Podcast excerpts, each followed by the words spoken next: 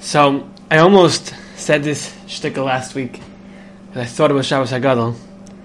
I realized I got confused. The drasha was last week for some people, whatever. Lamaisa, the shtickle's about Eliyahu Hanavi and about the Haftarah. So it's about the literal Shabbos Hagadol as opposed to the drasha, which took on its name as well. The Shabbos Hagadol drasha, the drasha that they give on Shabbos Hagadol. You know what I'm saying? So, this week is known as Shabbos Hagadol.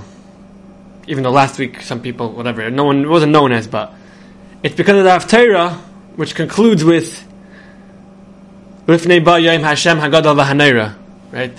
Or, or as it says in Halacha, the Haftarah called Va'arva. It's the day of Hashem, the day where Eliyahu Navi is going to announce and, and speak out and announce the coming of Mashiach and draw people's hearts back to Hashem before the Yom Hadin to increase the number of people who will survive this awesome day of judgment. Chazal tell us that Hashem charged Eliyahu Navi with this task of heralding Mashiach, along with attending every bris milah and Pesach Seder, because of an incident that occurred in Sefer Malachim, in Malachim Bay Aleph, Malachim Aleph. We'll discuss just how this story ended up having Eliyahu Navi bestowed with these duties. In Sefer Malachim, Eliyahu was set, sent out to give Musar to King Achav for worshipping Baal. It was by the house of of Achan, who was sitting Shiva for building Yerichai, and I got into an argument, and when Achav failed to listen to what Eliyahu was saying, look, Yeshua made a curse, and Achan's family died out. So Achav said, yeah, well look, Moshe Rabbeinu made a curse, and nothing happened to Eretz Yisrael. We have plenty of rain, and it's all prosperous. So Eliyahu Navi said, okay, you, you, you doubt the concept of divine retribution, I'll show you. And Eliyahu Navi asked Hashem that the rain should stop until Eliyahu decided that it could continue. And after three years of drought, Eliyahu Navi challenged the Nabi Abal to a showdown, culminating in the in the climactic event on Har Carmel with El of Klal Yisrael saying Hashem Hu Elikim, Hashem Hu Elikim. However, the next day, the wicked Queen Izevel sent a messenger to Eliyahu Navi telling him that in 24 hours she would kill him. Because of this, Eliyahu decreed to Hashem that Klal Yisrael abandoned his covenant, raised your altars, and have killed your prophets by the sword, so that I alone have remained, and they now seek to take my life. Now, exactly what this whole what happened over there, why 24 hours later everything was gone, is a shmooze for a different time. A lot of people speak about it. At least Rabbi Yisrael Reisman speaks about it, and Rabbi Orlofsky speaks about it. Um, if you want to know exactly more details, tell me. I'll forward you to the shiurim maybe. But anyway, Chazal tell us that Eliyahu, in his kanois, declared to Hashem that he felt that Klal Yisrael repeatedly failed to do tshuva, and therefore they deserved punishment. Hashem, in turn, told Eliyahu Navi that his mission was to defend Klal Yisrael and not to demand their punishment. And Navi is supposed to defend Klal Yisrael, as we spoke about in an earlier podcast called Hashem Loves Me, which talks about the role of a Navi in defending Klal Yisrael. And Hashem told Eliyahu that he would no longer be the one to reprimand Klal Yisrael. Rather, Elisha, Eliyahu's student, should replace him. That, that was the give and take. However, Eliyahu's life was far, far over because because of his attitude to Klal Yisrael, Hashem told Eliyahu, you are going to live forever. You're going to attend every bris milah and be the one to announce the coming of Mashiach at the end of days, teaching Eliyahu not to give up on Klal Yisrael.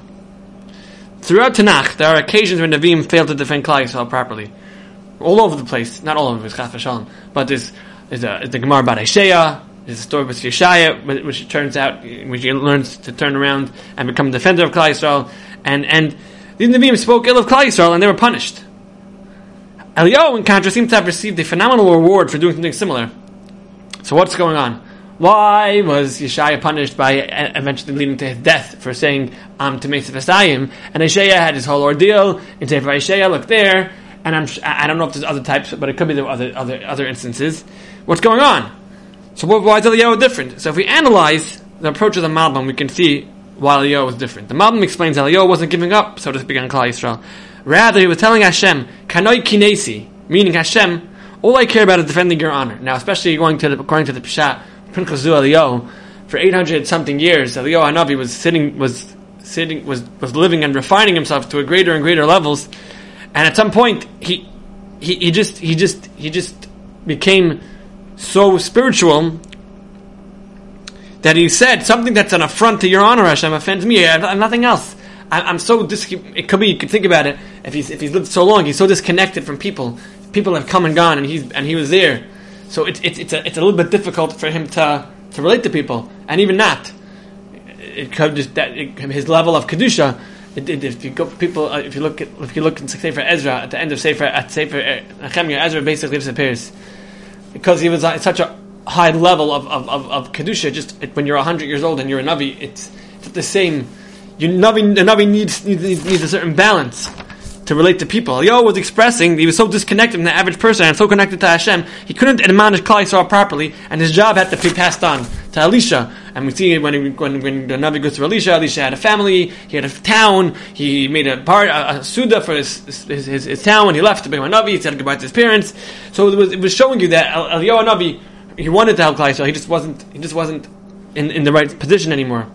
Someone whose whose body's so refined that he could come back and use it to do t- when Klal Yisrael needs it, when people need it. He's not your average person. Just think about it that way. But, however, as a result of doubting Klal Yisrael's ability to thrive, whatever his reasoning was, he would now get to see his fear proven unfounded. What's more, he'd be the one to herald the Geula.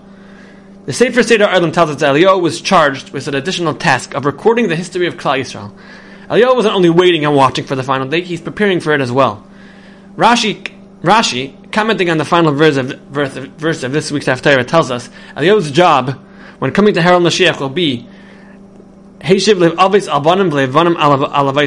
to return Klal Yisrael's hearts back to Hashem, our Father in heaven. Eliyahu didn't lose his post of being a Navi to Klal Yisrael. Rather, for the past 2,000 years, Eliyahu had been preparing for his final message to Klal Yisrael, when as the Navi tells us, he'll return the hearts of Klal Yisrael to Hashem and usher in the era of Mashiach Meher Amenu Amen. And we hope that this Shabbos Hagadol we get to hear Eliyahu Hanavi's drasha. That drasha. That final drasha. Okay, learn Sugya, see if it's Negeya, that Eliyahu could come on Shabbos, whatever. But we want to hear his drasha, that final drasha, that will be Heshiv Levavas Abanam Levanam Alavaisam, for Freilichen preparation week for, for, for, for, for Pesach. Hopefully I will be making more podcasts this week. Um, have a good day.